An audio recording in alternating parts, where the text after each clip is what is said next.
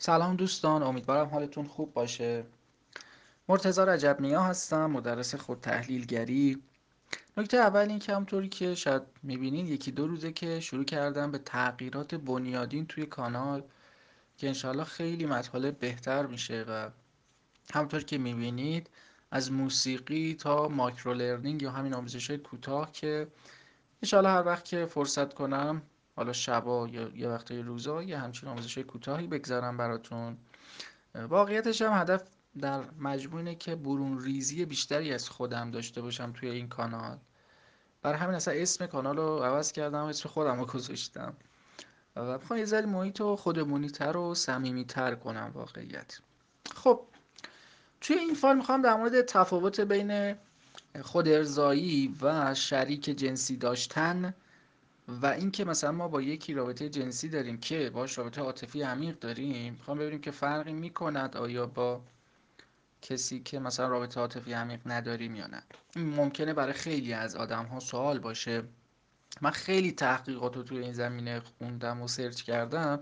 چیزی که الان می‌خوام بگم خیلی چکیده و خلاصش مباحث علمیشم خب فاکتور گرفتم چون حوصله سربر میشه دیگه. ما اون تهش رو می‌خوایم دیگه عرض شود که البته این مباحث خیلی نمیشه همیشه صد درصد گفت. ممکنه مثلا دو سال دیگه یه پژوهشی کنن و یه نتیجه جدیدی برسن. ولی آخرین چیزهایی که من پیدا کردم و وجود داره همین مسئله که خدمتتون می‌خوام عرض بکنم. خب یه مسئله که خب متوجه شدن اینه که ما توی حین اون فعالیت جنسی و مخصوصا بعد اورگاسم هورمون های مختلفی در بدنمون آزاد میشه مغز ما دستورات مختلفی میده که اینا به سلامت روانشناختی و حتی سلامت فردی ما منجر میشه. یه تحقیقی که در سال 2012 انجام دادن در مورد همین بحث اثر رابطه جسمی و ارگاسم روی اون فعالیت مغزی ما. خب یه سری آدما بودن که توی این تحقیق شریک جنسی داشتن با این شریک جنسیشون به ارگاسم می‌رسیدن. یه سری دیگه توسط خود ارزایی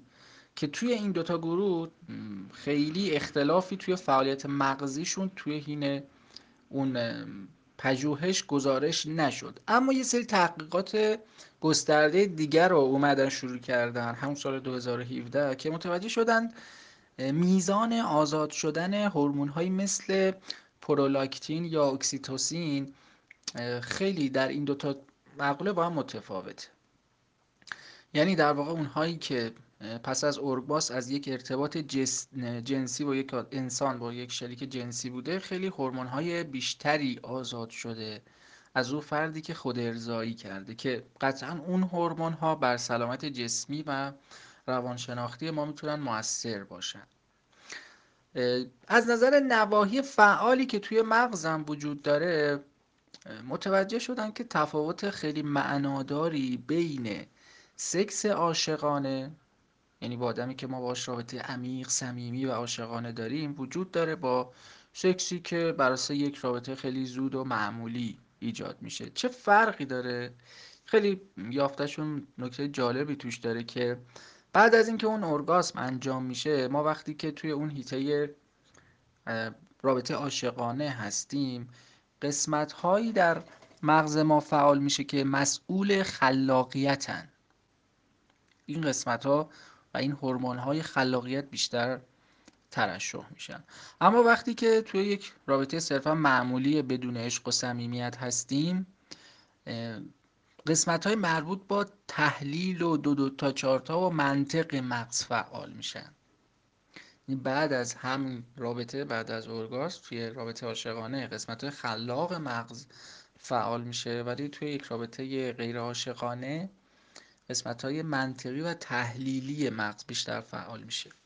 بنابراین داشتن رابطه جنسی با کسی که رابطه عاشقانه باش داریم قطعا و اگه رابطه بلند مدت داریم قطعا از لحاظ سلامتی هم جسمی هم روانی تاثیر خیلی بهتر و عمیقتری داره و مکانیزم های مغزی ما رو می‌تونه خیلی عرض شود که اکتیو تر کنه. یه نکته هم در پایان بگم ما دو دسته نیاز تو رابطه داریم تو رابطه جنسی. یک نیازها نیازهای طبیعیه.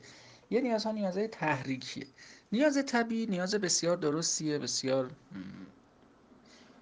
قشنگ بسیار خدایی چیزی که واقعا مثلا بد نیست. ما خیلی حیوانی و این شکلی می‌بینیم. یه چیزی که طبیعیه و باید ارضا بشه. مثل اون که ما به غذا نیاز داریم مثل اینکه به هوا نیاز داریم.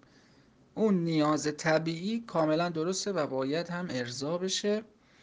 اما یه نیاز دیگه داریم نیاز تحریکی که دیگه از اون نیاز طبیعی میگذره. یعنی ما به وسیله چیزهای مختلفی تحریک میشیم یا خودمون رو تحریک می‌کنیم و این یه مقدار زیاد تو جامعه ما الان متاسفانه دیده میشه که نیاز از حد طبیعیش گذشته و به حد تحریکش رسیده. حالا چه توی پوشش ها چه توی نوع نگاه کردن هایی که خب من خودم اعتقاد داشتم که هجاب از چشم مرد شروع میشه. یعنی نمیشه فقط بگیم مثلا خانم ها اینجوری باشن یا اونجوری باشن. و اصلا خود پوشش هم خیلی ملاک نیست.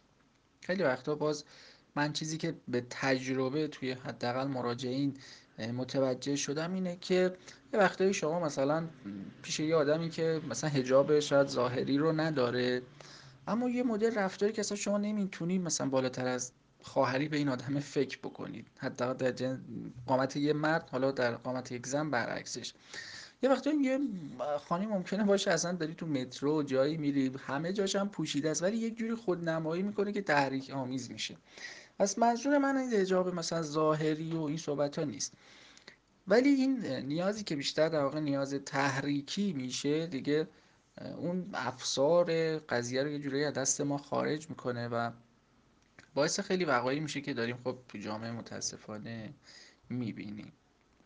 پس بخوام در مجموع خلاصه بکنم رابطه جنسی با کسی که باش رابطه عمیق داریم صمیمی داریم که بعد از یک شناختی ما باش وارد رابطه شدیم یک مفهومی بین ما در جریانه یک شناخت عمیقی بین ما هست یک احساس درست و عمیقی بین ما هست باعث میشه مغز ما در بهترین حالت کارکردی خودش قرار بگیره. مرسی از توجهتون و وقتتون بخیر.